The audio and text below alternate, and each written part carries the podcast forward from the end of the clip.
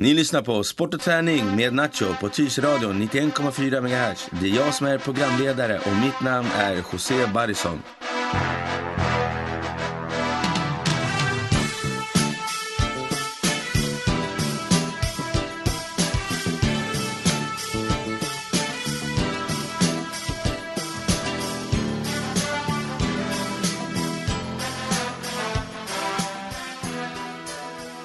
Yes! Vi är tillbaka avsnitt 5 med Ville Hattara. Välkommen! Tackar så mycket. Kul att du kunde komma. Det är 100% min nöje. Eh, Ville håller på med lite cykling och, och ska berätta lite om eh, cykelsporten och sin egen träning. Och lite om Tour de France som är på G nu. Det är alldeles perfekt. Ja, precis.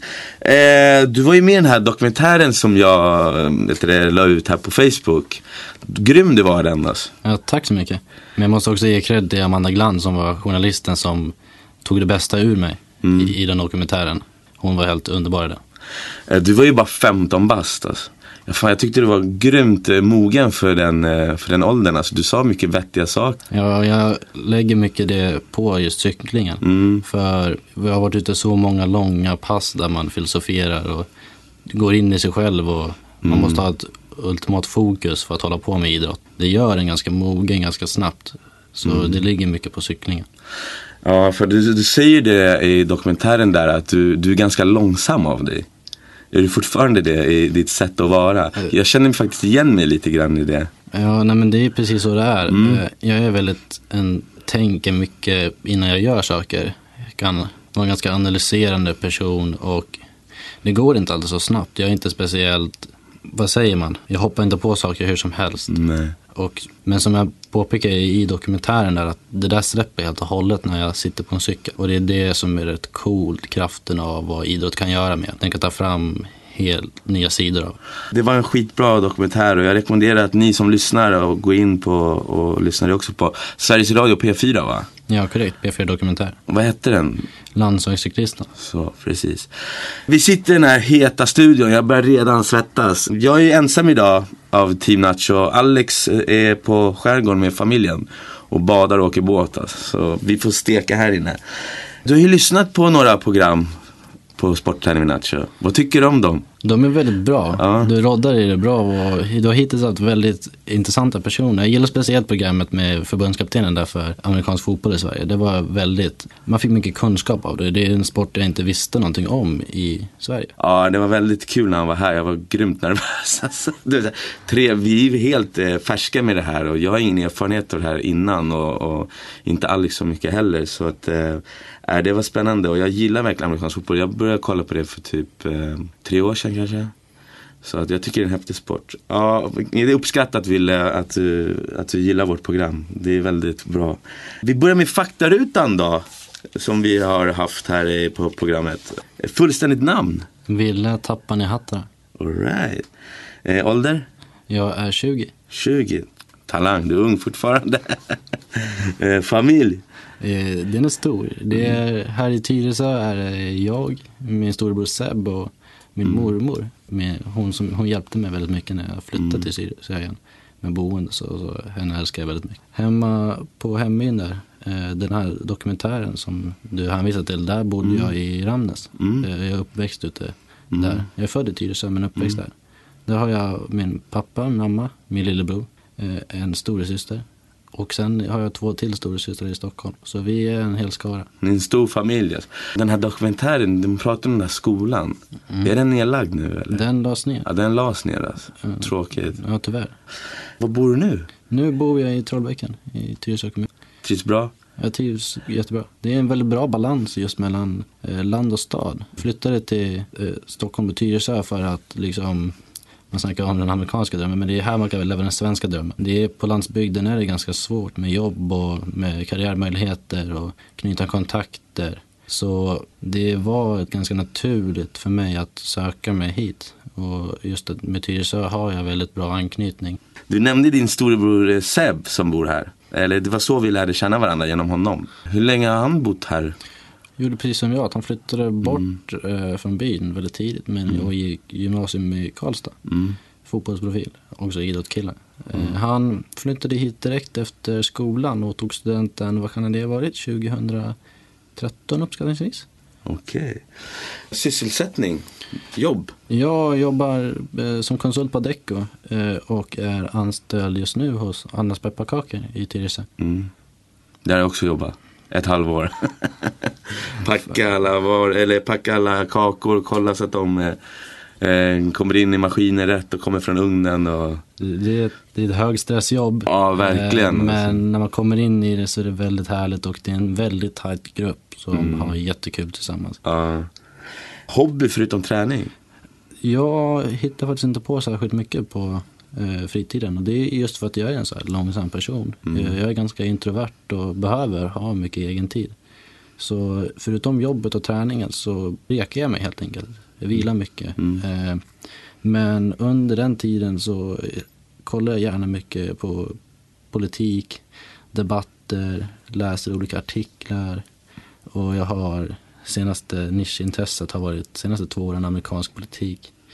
Eh, där jag faktiskt kan ha grävt ner mig riktigt ordentligt och satt larmet tre på natten för att kolla på Republikanernas debatt i primärvalet. Så eh, och det har varit väldigt kul eh, och lärt mig väldigt mycket.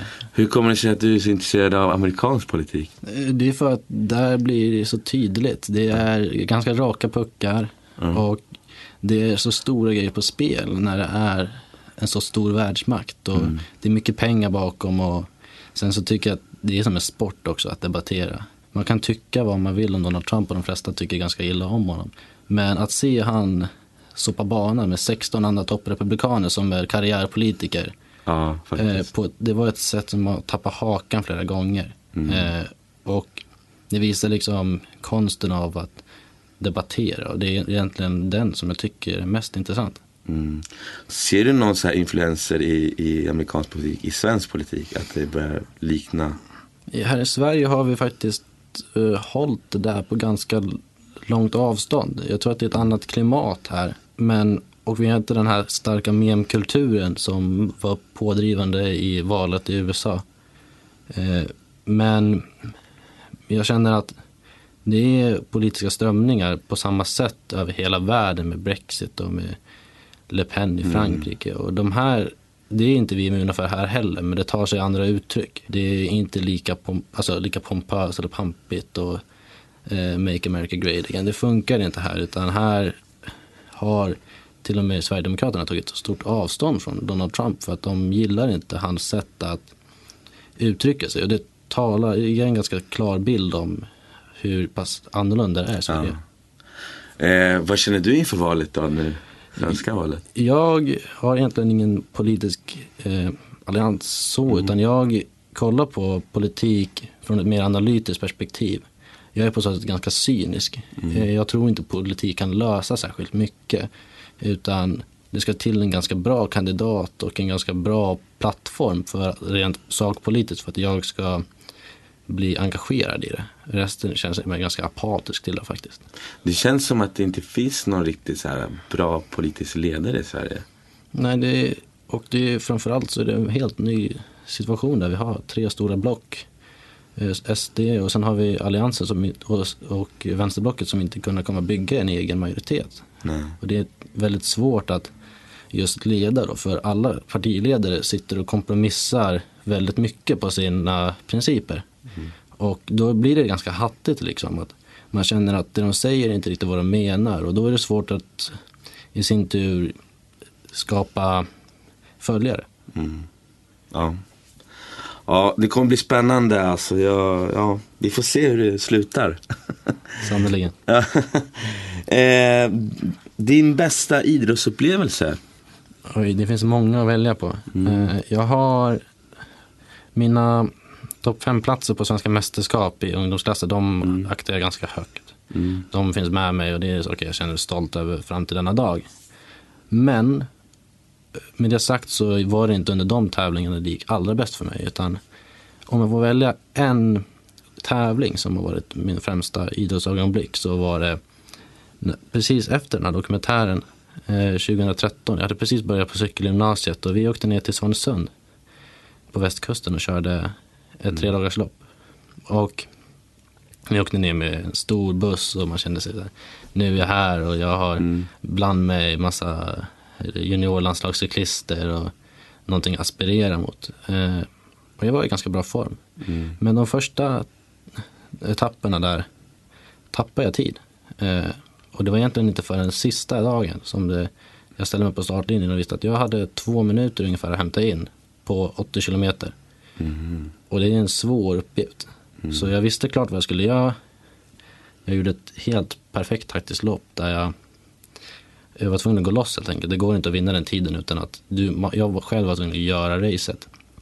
Så jag går ut, låter de första attackerna gå, kontrollerar läget, väntar på min möjlighet. Och den kom i en backe efter 40 kilometer halva loppet. Jag försökte gå iväg och allihopa följde med. Mm. Jag hade totalt ingen klapp i benen överhuvudtaget. Och det är ganska symptomatiskt för mig. Jag är inte en explosiv cyklist. Mm. Så, och det var det som var framgången också sen, eh, ska jag komma till. De här, mina konkurrenter hämtade in den här väldigt enkelt och fick en väldigt bra självförtroende av det. De bara, ja, det här gick ju, det här var ju inte några raketer som smattrade utan och jag var lite knäckt över det och gick tillbaka i klungan och sen drog jag igen. Mm. Och den här gången så tänkte de väl säkert bara, ah, men det där var bara den här Ville som försökte dra iväg förra gången.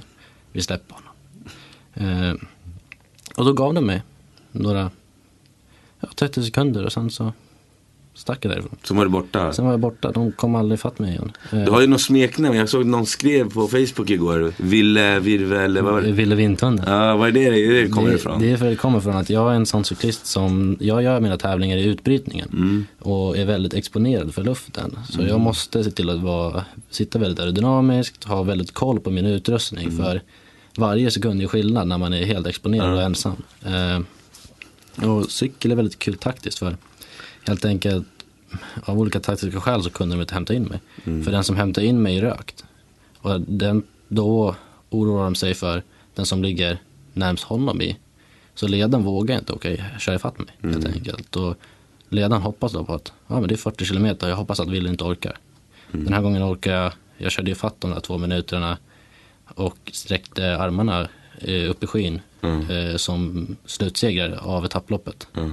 Eh, gjorde ett helt perfekt taktiskt lopp och det skulle på något sätt, tänkte jag där och då, att det skulle kröna, på, eh, liksom vara en på, ny början på min tid på gymnasiet. Och Mm. Min coach där, han, han blev så exalterad så att han mötte mig ut på upploppet och stod och skrek. Så här, eh, och så fick jag utmärkelse som dagens prestation i bussen, på, i högtalarna på vägen hem och sådär. Så jag kände mig, jag levde väldigt högt på den och jag aktade den.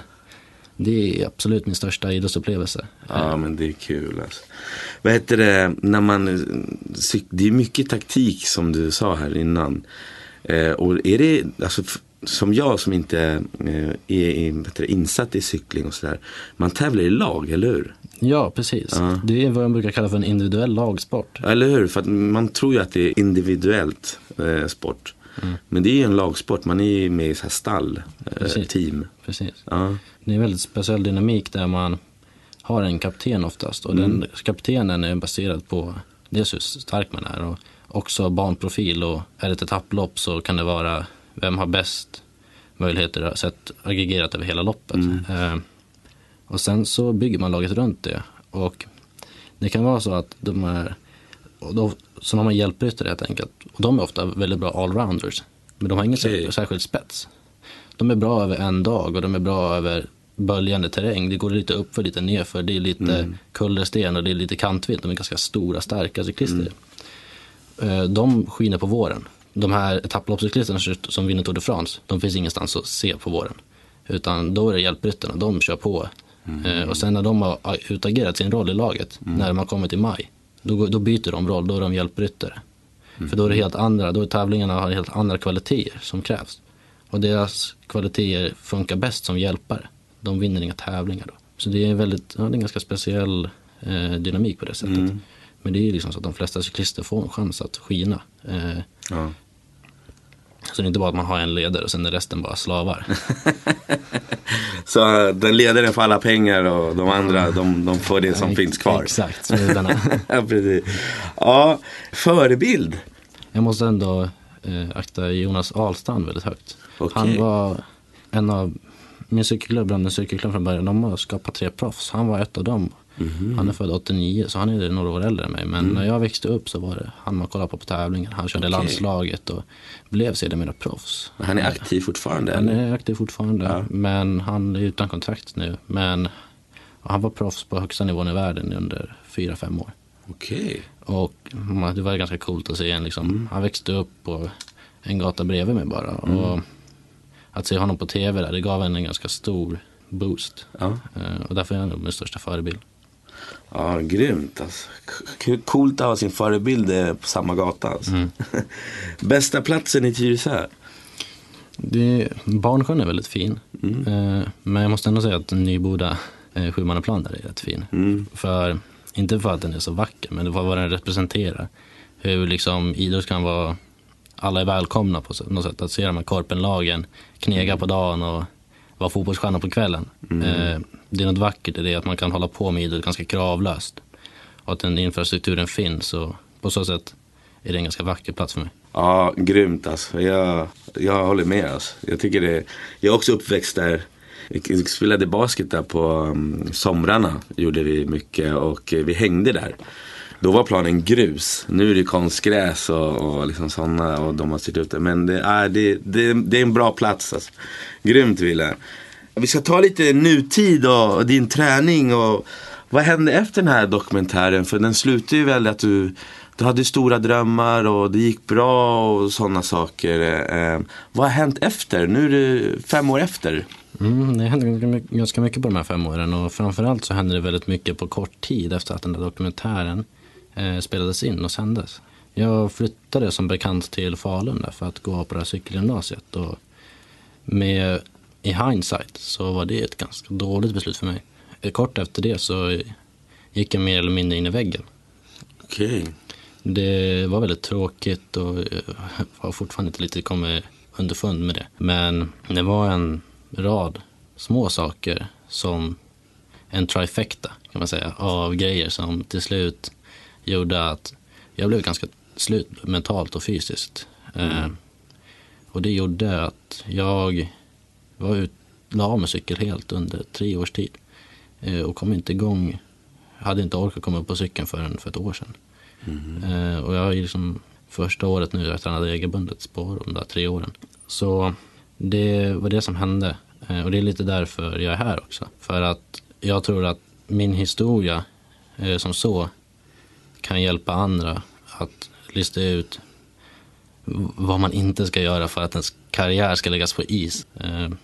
Eh, Men var det så att du, var det någonting i att du flyttade, att det var själva skolan eller att du fick byta stad eller att det liksom eh, Det var så att jag är som bekant en ganska introvert person och eh, jag har alltid haft ganska svårt att stifta bekantskap med folk. Ja. Jag är ganska pratsam och kan komma överens med folk. Väldigt, jag är en ganska likable guy.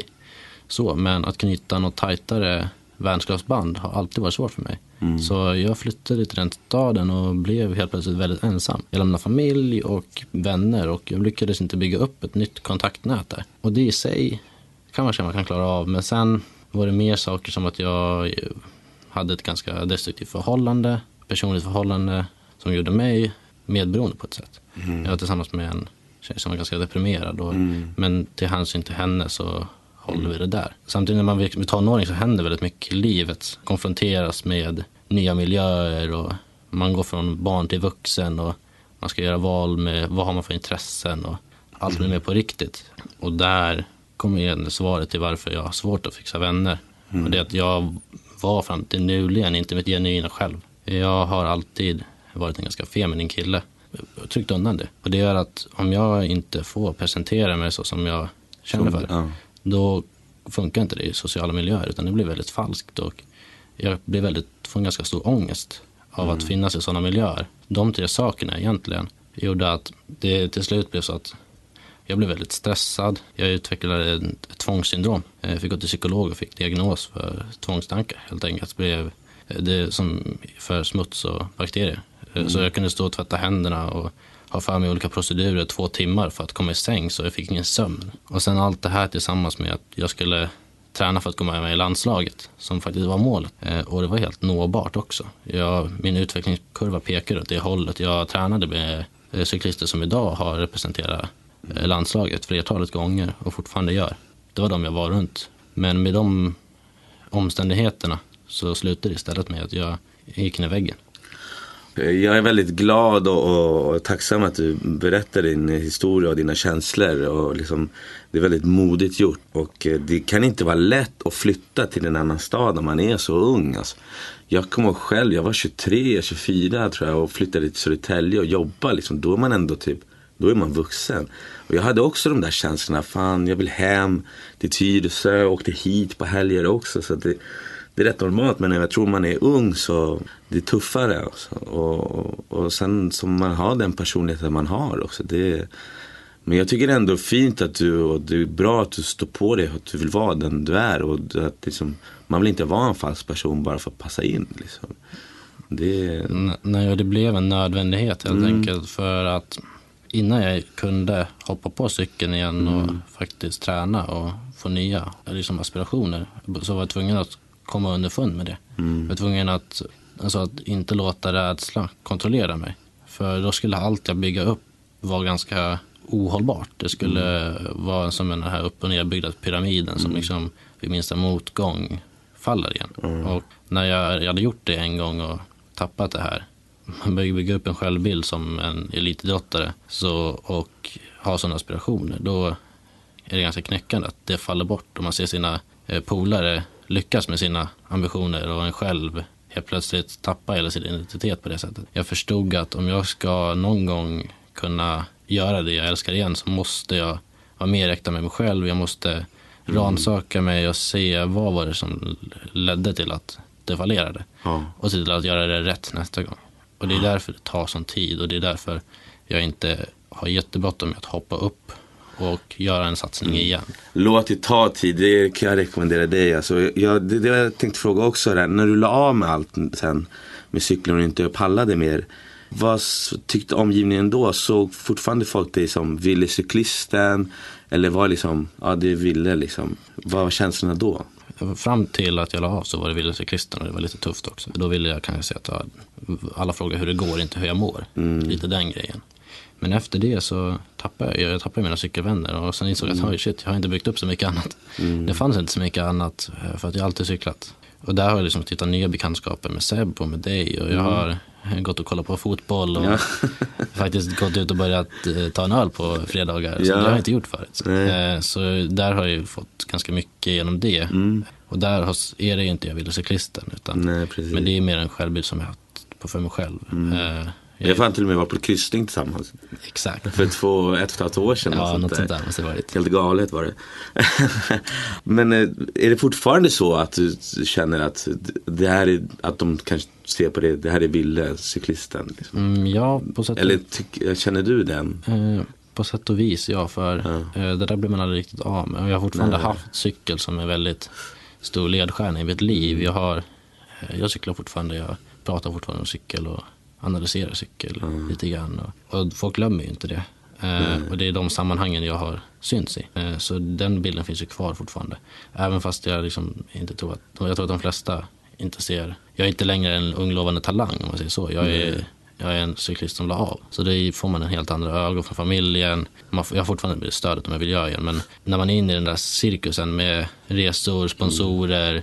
tränare och liksom till viss del media som tidigare, då har man en helt annan självbild än vad man har nu och omgivningen ser det på ett annat sätt. Eh, så svaret är väl nej, det är inte på samma sätt. Men man blir påmind. Ja. Jag, var, jag är 34 bast. Jag, spela, jag var, slutade spela fotboll när jag var som bäst, när jag var 20. 14 år senare, folk frågar för mig fortfarande, hur går det med fotbollen José? Titta på mig nu. Jag väger 104 kilo och hänger mest på gymmet. Men man har fortfarande den där stämpeln på sig. Mm, ja. Jag tror det för folk Och jag har haft jättesvårt att hantera det faktiskt. Jag, ja. jätte... jag börjar nu börja liksom kunna bearbeta, slapp, ta bort eller släppa det där själv. Jag tror dels att det är att folk ser upp till idrottare. För ja. idrott, en elitidrottare representerar ju någonting. Det mm. representerar någon som vågar nå sina mål och har en bra balans. Någon som mm. till ytan ser ganska sansad ut och mm. frisk. Och det är väldigt kan, jag kan förstå att folk ser upp till det också. Eh, jag tror att det är en del av det. Och sen så tror jag att en del av det är en lathet hos mm. ytlig omgivning. Att det är ganska lätt. Man att, frågar det man, man vet. frågar det man vet. Ja. Och istället för att liksom ta reda på personen i mm. sig och ställa de här mm. faktiskt vänskapliga frågorna så är det ganska lätt att resorta till att ta upp de här anekdoterna som man har hört eh, gå runt liksom. Ja det var en gång, det här är några år sedan, det var en gång vi, vi var hemma hos någon kommer jag ihåg. Jag blev så jävla förbannad. Eh, då rann det lite över. Då sa en kille bara, ah, det här är José, han spelade Hammarbys A-lag, han kunde bli det där, det där, det där. Och jag sa till slut, jag bara, Alltså sluta snacka om det där. Det var typ över tio år sedan. Alltså fråga hur det går på mig på jobbet istället. Eller, mm. Nej, det var sjukt. Nu, du, nu är du på cykeln i alla fall. Mm, jag är på cykeln. Och det är ju för att jag, liksom, jag, jag gör det på mina villkor nu också. Jag kan så mm. eh, om jag känner för det så kan jag dyka upp på en så här, träningstävling med eh, målade naglar och mascara. Liksom. Ja. Det, det, det, är jag liksom. Mm. Och det är ganska tufft, man kan få så här ganska konstiga blickar och så. Men det är mm. ändå jag måste få göra det på mitt sätt. Ja. Och jag är fortfarande en kapabel cyklist och de, får, ja. de blir varse om att det finns massa armbågar. Det är så? Alltså. ja, absolut. Eh, jag tar min plats. Är det trash talk och sånt också i farten? Eh, eller? Det är en ganska gentlemannamässig mm. sport i stort. Men trash talk försöker man hålla till, till minimum. Men okay. en vass armbåge för att hålla en plats i en klunga mm. eller eh, göra plats i en spurt, det, mm. de förekommer ofta tränar nu då? Är det bara när du känner för det eller har du några så här, jag ska hålla typ tre eh, gånger i veckan? Ja, jag har, eh, det var en bit, jag jobbade som cykelbud ett halvår. Mm. Eh, gick vidare tillbaka till Anders pepparkakor. Mest på grund av transportandelningen. Så det var ganska jobbigt att pendla in till stan och jobba. Grymt jobb. Men då fick jag en hel del cykelvanor. Jag cyklade 40 timmar i veckan och så tränade jag lite på fritiden någon gång på helgen. Så och så började jag köra lite tävlingar på lägre nivå. Så jag, det är vad jag har gjort i år. Och Sen för, utöver det så tränar jag när jag känner för det. Jag försöker bygga upp ett typ av program där man får lite distans, lite tröskelintervaller. Mm. Inte alls på elitnivå, men Nej. planen är att jag ska tävla nästa år. Eh, jag har inte bestämt mig vilken nivå jag kommer göra på. Eh, det lutar åt att jag lägger det på en, en, läg, en lägre nivå i mm. landet för att eh, få känsla av att hur det är att faktiskt träna regelbundet, åka på tävlingar, den här cirkusen och faktiskt komma tillbaka in i cyklandet. Mm. Det går inte bara att slänga sig in i en elitkrångel. Fast det går inte bara att träna och slänga sig in för då kan det ganska lätt falla igen. eh, så jag vill vara lite försiktig med det. Eh. Men när du börjar träna, om du tränar, tänker du tillbaka så här, får den där kicken som eller den där känslan som det var när du tränade på högsta nivå. Absolut. Det är ju så att man har den här självbilden. Ja, att jag har gjort det här förut. Ja. Och sen försöker man gå ut och göra det. Sen så märker man att ja, det var inte riktigt samma klipp i de här pedalerna.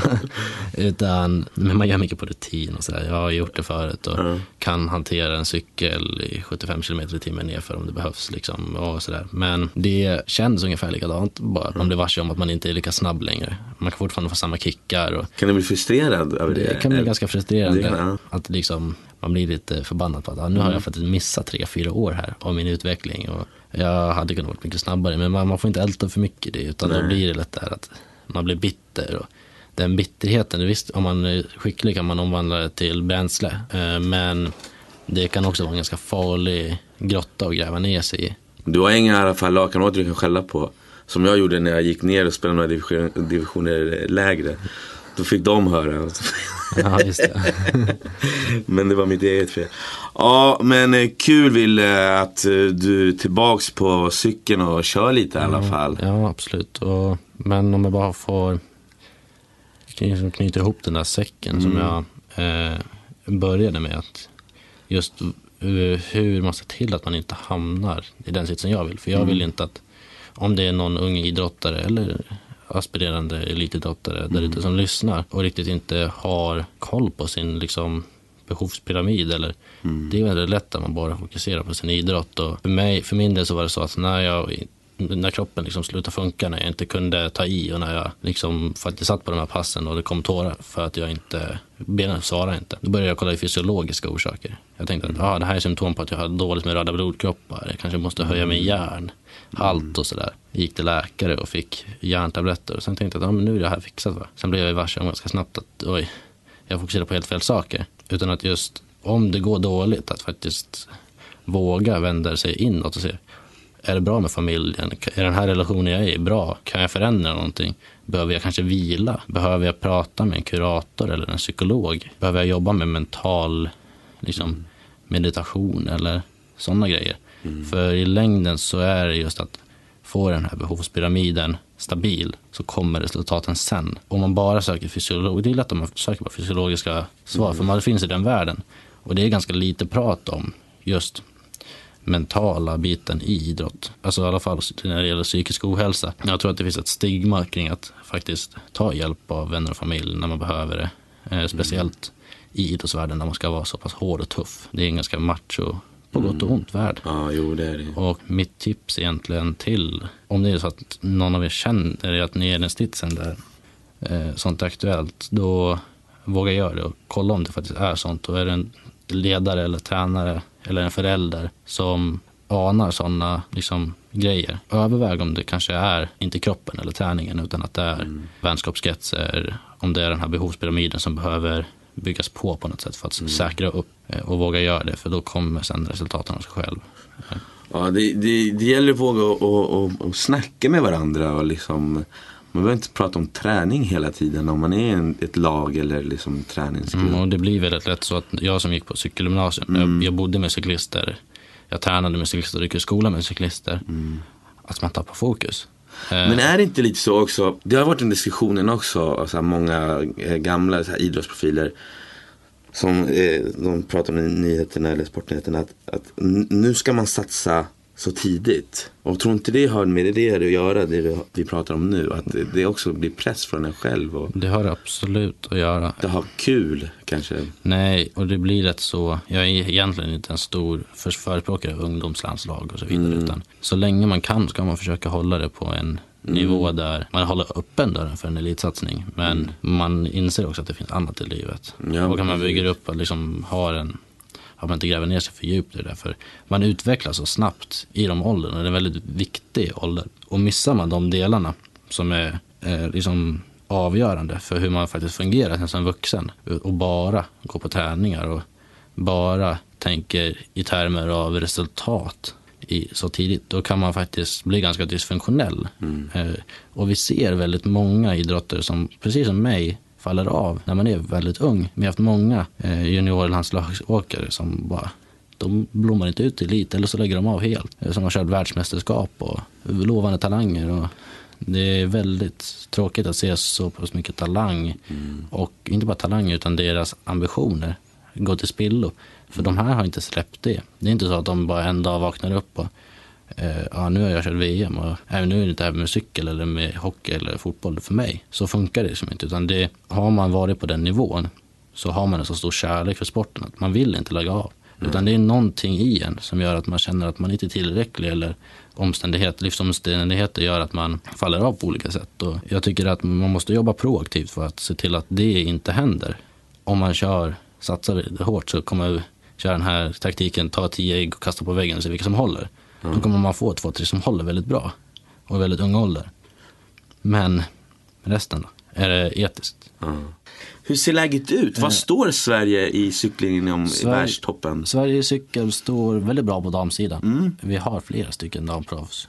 Och historiskt sett också med Emma Johansson som är den senaste storstjärnan som okay. var rankad två och ett i världen flera gånger. Mm. Eh, och medaljer på OS och sådär. Mm. Hon var extremt duktig och en förebild för många unga både pojkar och flickor i Sverige. Mm. Eh, på herrsidan ser det lite mörkare ut. Vi har visserligen haft proffscyklister i stort sett eh, nonstop sedan 90-talet. Men de har aldrig riktigt haft någon typ av ledar, inte sedan mitten av 00-talet har de haft någon ledarroller. Mm. Eh, och det, det är absolut konstigt i Sverige att vi har väldigt få som håller på. Det kan vara ett 20-tal på svenska mästerskap i ungdomsklasser och på elitnivå är det lite mer. Men de som håller på är väldigt duktiga.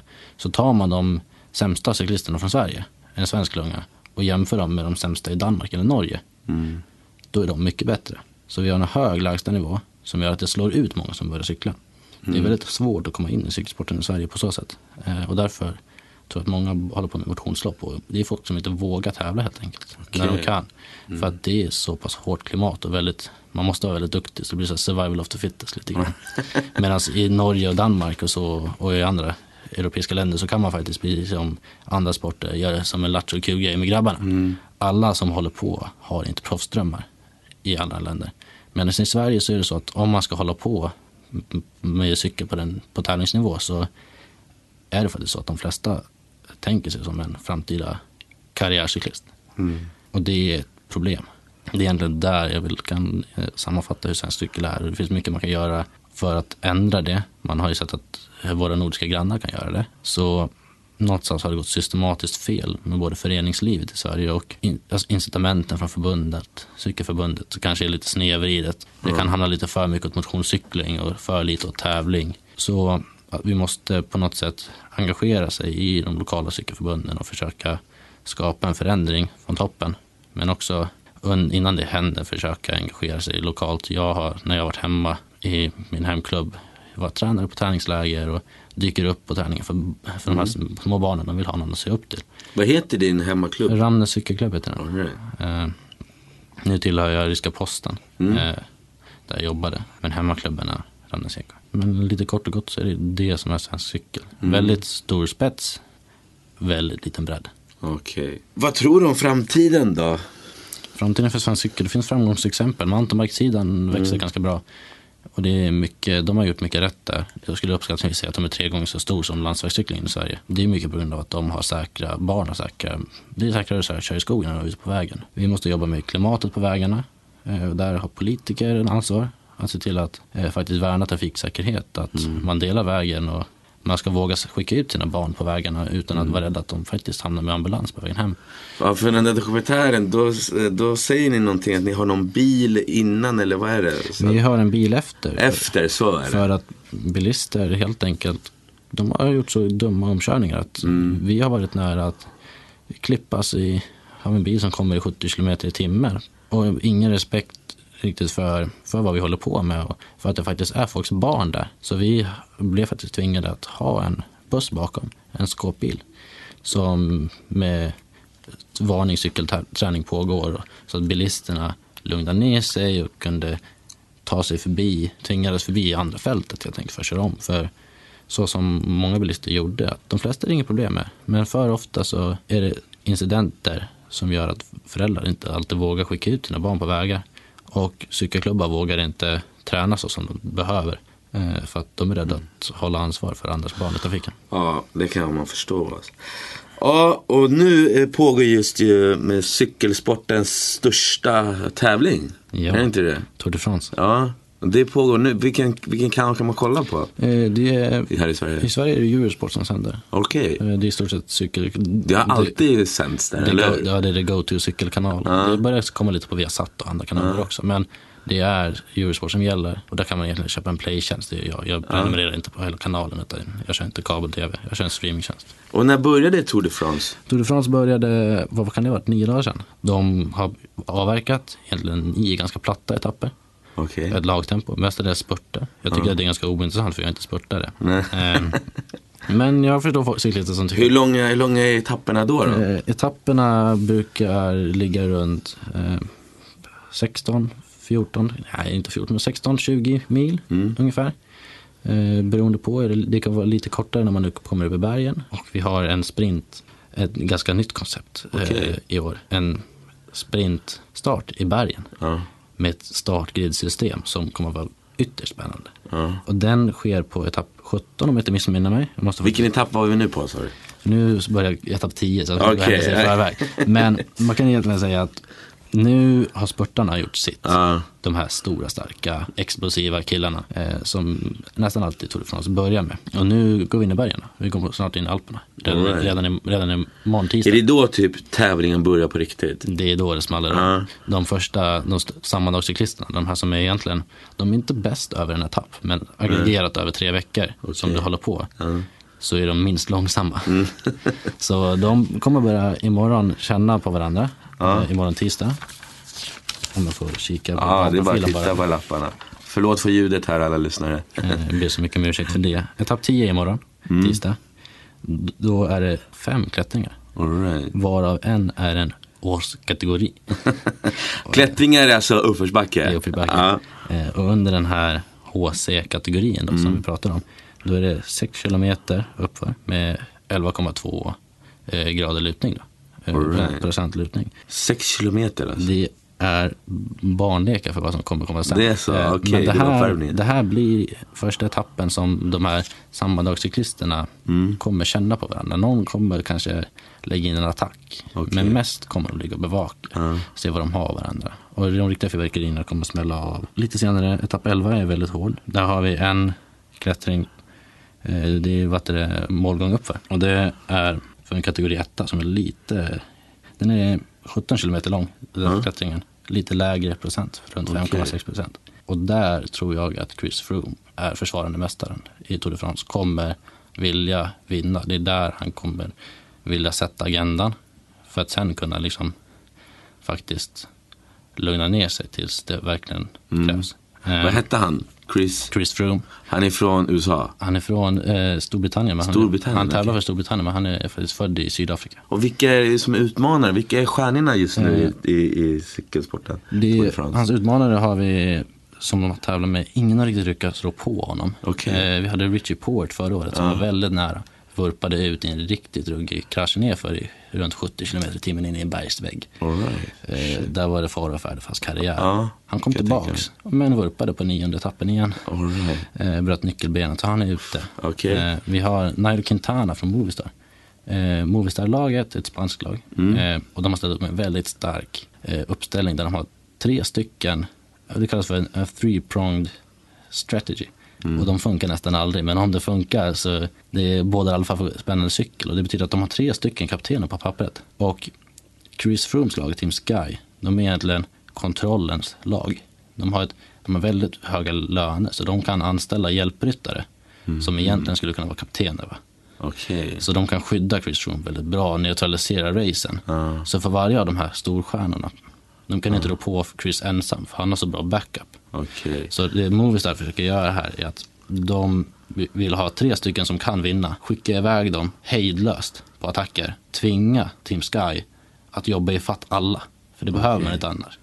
Utan man kan faktiskt släppa iväg och det kommer man se. Det kommer vara utbytningar som håller hela vägen i mål och man kan släppa iväg vissa, vissa cyklister för de är inte ett hot i sammandraget. Men om de har tre cyklister som hela tiden går, då kommer Sky få jobba frenetiskt för att kontrollera racet. Och sen kan, hoppas de att kunna sätta dem i en situation där Chris Froome är isolerad. Där han har tappat sin fördel av sitt lag. Och då mano a mano ska kunna slå honom. Okej. Det är det som är Shit, alltså det är värsta taktiken det här alltså. Ja, och det, men det är en riskabel taktik alltså för Movistar. För Jo men alltså jag tänker på alltså, hur, hur man lägger upp en hel tour. Alltså, Mm. det, det, är liksom, det är inte bara, nu ut och cykla bara och den som är snabbast den vinner liksom. nej, absolut det är inte. mycket som helst. Absolut inte. Det är en väldigt svår sak att balansera. Ja. Eh, och vilka åker ska man ha? Ska man ha ett, många av de här lagen med sig spurtare. De, det kan ju också vara en eh, nackdel. Vincenzo Nibali har med en spurtare som är en stor stjärna. Mm. Eh, Primoz Roglic har en spurtare med. Ilnur Sakarin har en spurtare i sitt lag. Bauke Mollema har en spurtare i sitt lag. Rafael Majka, Steven Kruijswijk. Alla de här utmanarna har spurtare i sitt lag. Det är att de har under den här första veckan suttit och bränt massa energi på att dra upp deras eh, mannar till en spurt. Och med framgång för vissa. Eh, men det gör också att de är mer sårbara när man kommer in i bergen. De här, deras hjälpryttare redan jobbar ganska hårt och deras spurtare har inte så, gör inte så mycket nytta när de kommer upp i bergen. Så de är inte särskilt väl balanserade på så sätt. Så det är så här. Right. Eh, om man vinner en etapp, får man samma poäng för varje, alltså är det samma poäng för varje etapp? eller hur det, fin, det man? finns ett poängsystem Ja. för poängtävlingar och det är ju mest spurt som gäller. Och då är det, det tävlar man för den gröna tröjan. Okej. Eh, och det är Peter Sagan som är världsmästare. Han kommer att ligga säkert uppskattningsvis tre timmar efter sammandraget när allt är summerat. Men han tävlar för de här poängen. Då. Det är de här GC guys, General Classification Riders. De tävlar för bonussekunder istället. Eh, och det är dubbla bonussekunder på HC-kategori berg mot eh, målgångar och sådär. På bergspris kan man få poäng. Och så. Men med målgångar så är det bonussekunder man kör för. Om man kör det sammandraget. Och varje sekund kan bli viktig sen. Okej. Så det är lite som så här, lite målskillnad som i det, fotboll. det kan man säga. Det kan vara det som avgörs. slut. precis. Och sen, det finns, man brukar prata om tre olika typer av cyklister egentligen. Allrounders, de kan vinna på lite. Vi kommer åka in i Alperna nu. Sen så kommer vi lämna Alperna in i Pyrené och in i Pyrenéerna. Men mellan de här finns det transport, transportsträckor. De är lite små och backiga, inte särskilt stora, men tillräckligt för att det ska kännas. Där kommer de här allrounder-cyklisterna kunna vinna etapper. Eh, Det kan vara en Peter Sagan, en Greg Van Avermaet eller det finns några sådana här. De är inte jättebra uppför, de är kanske inte nödvändigtvis jättebra spurtare, men de är det en hård lopp och lite backar så klarar de av det. Då är de starkare än de här sammanlagskillarna. Eh, För de behöver riktigt stor, stark, starka kraftmätningar för att raka ut varandra. Det finns ingen idé för en av de killarna att attackera. Sen har vi sportare och klättrare. Alla de här, alla de här som kör för sammandraget, de är antingen klättrare, väldigt, väldigt bra på att klättra. Nairo Quintana är en sån. Han är, Mikael Landa, de är extremt bra på att cykla uppför. Men de har sin svaghet i att de är dåliga på plattan. Okej. Sen har vi Chris Froome och Tom Dumoulin till exempel. De är ju cyklister som är lite större, de är lite, de är lite längre. De är inte nödvändigtvis lika bra uppför. Men däremot så har vi en tempoetapp, ett tempolopp. Och de, de tar alltid en eller två minuter på sina konkurrenter på tempoloppet. Så det gör att de kan sitta och avvakta och de här små killarna, de måste ta tid innan tempoetappen på 20 etappen. Okej. För att de vet att jag har så här, så här mycket kommer jag förlora till de här killarna. Och det sätter också stämningen för hur man kör. Okej. Ja, shit alltså. Det är mycket att ta in nu. Jag som inte kan så mycket cykel. Men sista, sista tävlingsdagen, när är det? Det är, vi är inne på, det blir tionde etappen nu. Vi, Kör man varje dag? Typ? man kör 21 etapper. och Man har två stycken vilodagar. Okej. Idag är det en vilodag. All right. Nästa vilodag kommer komma om ungefär en vecka igen. Ja. Eh, och sen så avslutas det på Champs-Élysées i Frankrike. Ja, i Paris. Ja. Eh, men den etappen är egentligen alldeles särskilt intressant för man har som policy nästan att man neutraliserar den etappen. Man, det är en etapp för spurtarna. Tävlingen kommer att avgöra, ha avgjorts näst sista etappen. Ja, det blir spännande. Vi, du får komma tillbaka fler gånger tycker jag, Ville. Och så kanske vi köra en sån här cykel för, eh, förklara alltså från början, basic-grejerna. Så att, det- för det, det är väldigt intressant. Jag, jag, alltså man kan ju cykelsporten tack vare Pantani och, och Lance Armstrong. Och Pantanis dokumentär på Netflix, jag den är. Har du sett den? Mm, jag har sett den. Den är grym. Den är grym. Piraten, För, Pantani. för lite kuriosa nu. Ja, absolut. An, anledningen för att, en, en av anledningarna till att det här är en så spe- speciellt upplaga Tour de France, att Chris Froome försöker göra en Pantani. Okej, Han, vad är förs- det han försöker göra en Italien runt, Frankrike runt dubbel. Ja, man vinner båda. alltså. Ja, han, han hade redan vunnit Giro d'Italia. När var det då? Giro Det var i maj. Okej. Och nu går han in i Tour de France och försöker Mm. vinna. Och det är ingen som har lyckats med det sen Pantani. Det är så alltså. Det, är så. så det, är en väldigt, det ska bli väldigt spännande att se. För pa- Pantani vann båda. han var båda. Ja. Men inte Lance Armstrong. Eh, Lance Armstrong har aldrig satsat på båda. Han var en Tour de France-cyklist enbart nästan. Men han vann ju typ åtta gånger med fusk. Han, han var eller? sju gånger med fusk. Ja, så har det. Har du sett hans dokumentär då? Jag har, sett, jag har läst mycket om honom. Jag har läst Ja. han, hans... Vad tycker du om han då? Om italiensk? Lance Armstrong är en riktig karaktär. Han var Mm. riktigt duktig på det han gjorde. Eh, och han levde, man får inte sätta, man måste sätta Armstrong i den kontexten han var i. Mm. Det var en kontext där de här dopingsubstanserna var helt oupptäckbara. Mm. Det fanns inget för EPO när han började. Eh, de här stora killarna, Mikael Indurainen, men det var he- hela, jag läste en bok av eh, Lance Armstrongs lagkamrat Tyler Hamilton, Mm. en av hans närmsta lagkamrater. Och berättade lite om just stämningen i klungan. Och det var så att uppskattningsvis är två tredjedelar av klungan dopade sig.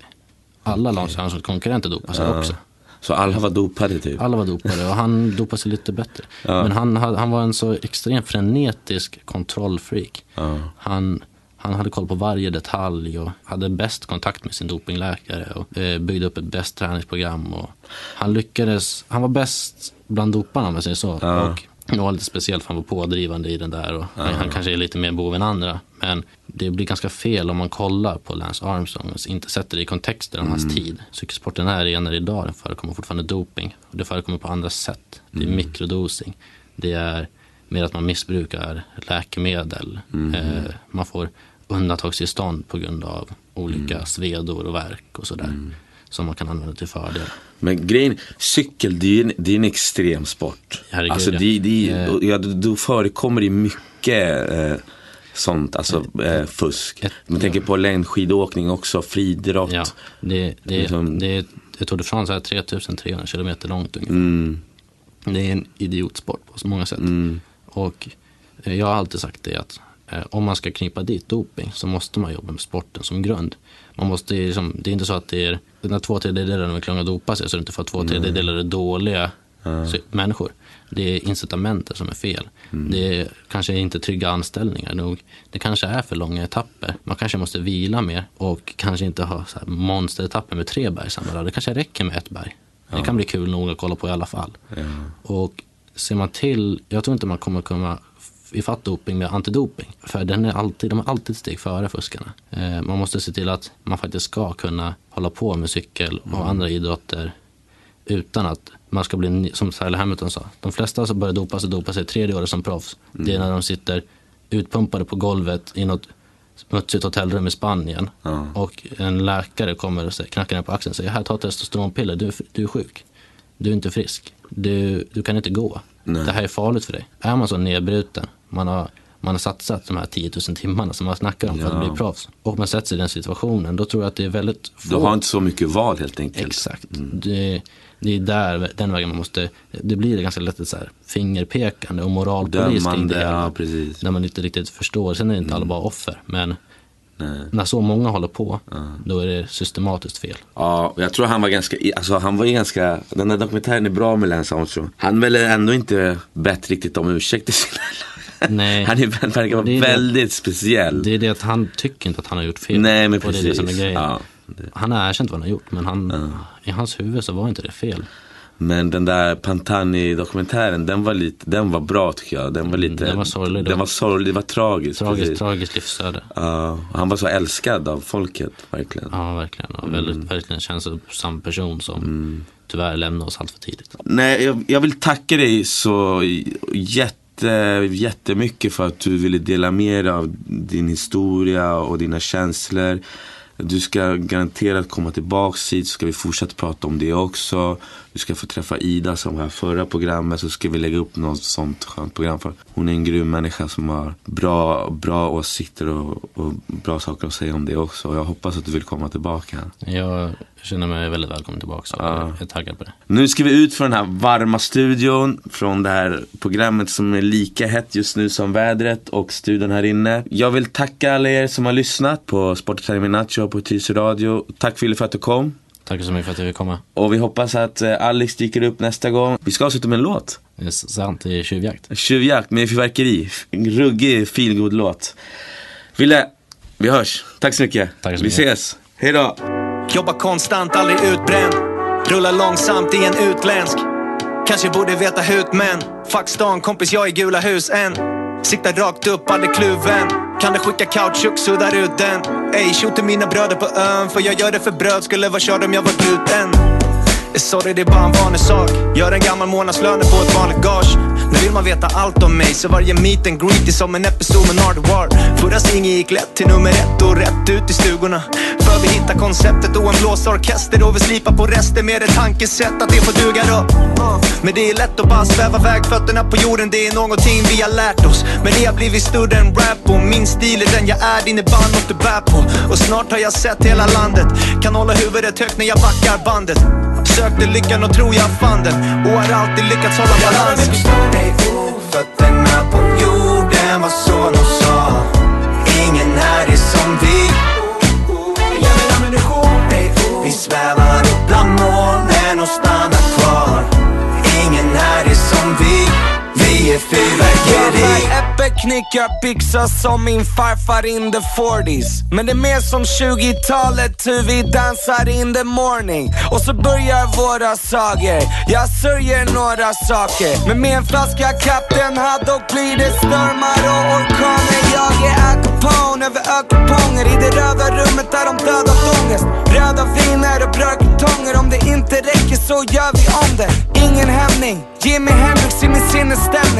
Räkna kort så vi vinner ständigt. Fingerköket gör det jävligt stort och det är ingen hemlis. Kanske är det bäst att vi skriver en bok.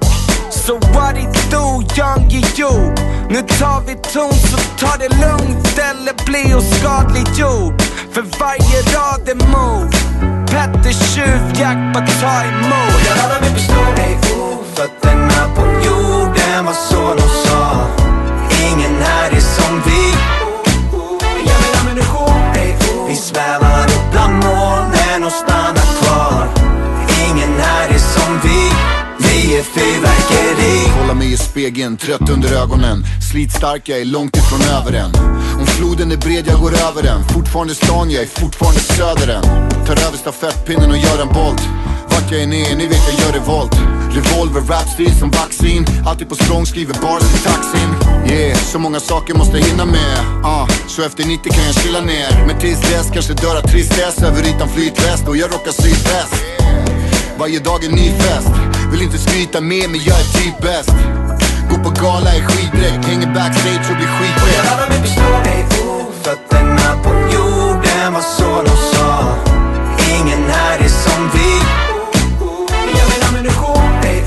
svävar upp bland molnen och stannar kvar. Ingen här är som vi. Och jag laddar min pistol, ey oh. Ingen här är som vi. Det ger min ammunition, ey oh. Ingen här är som vi. Vi är fyrverkeri.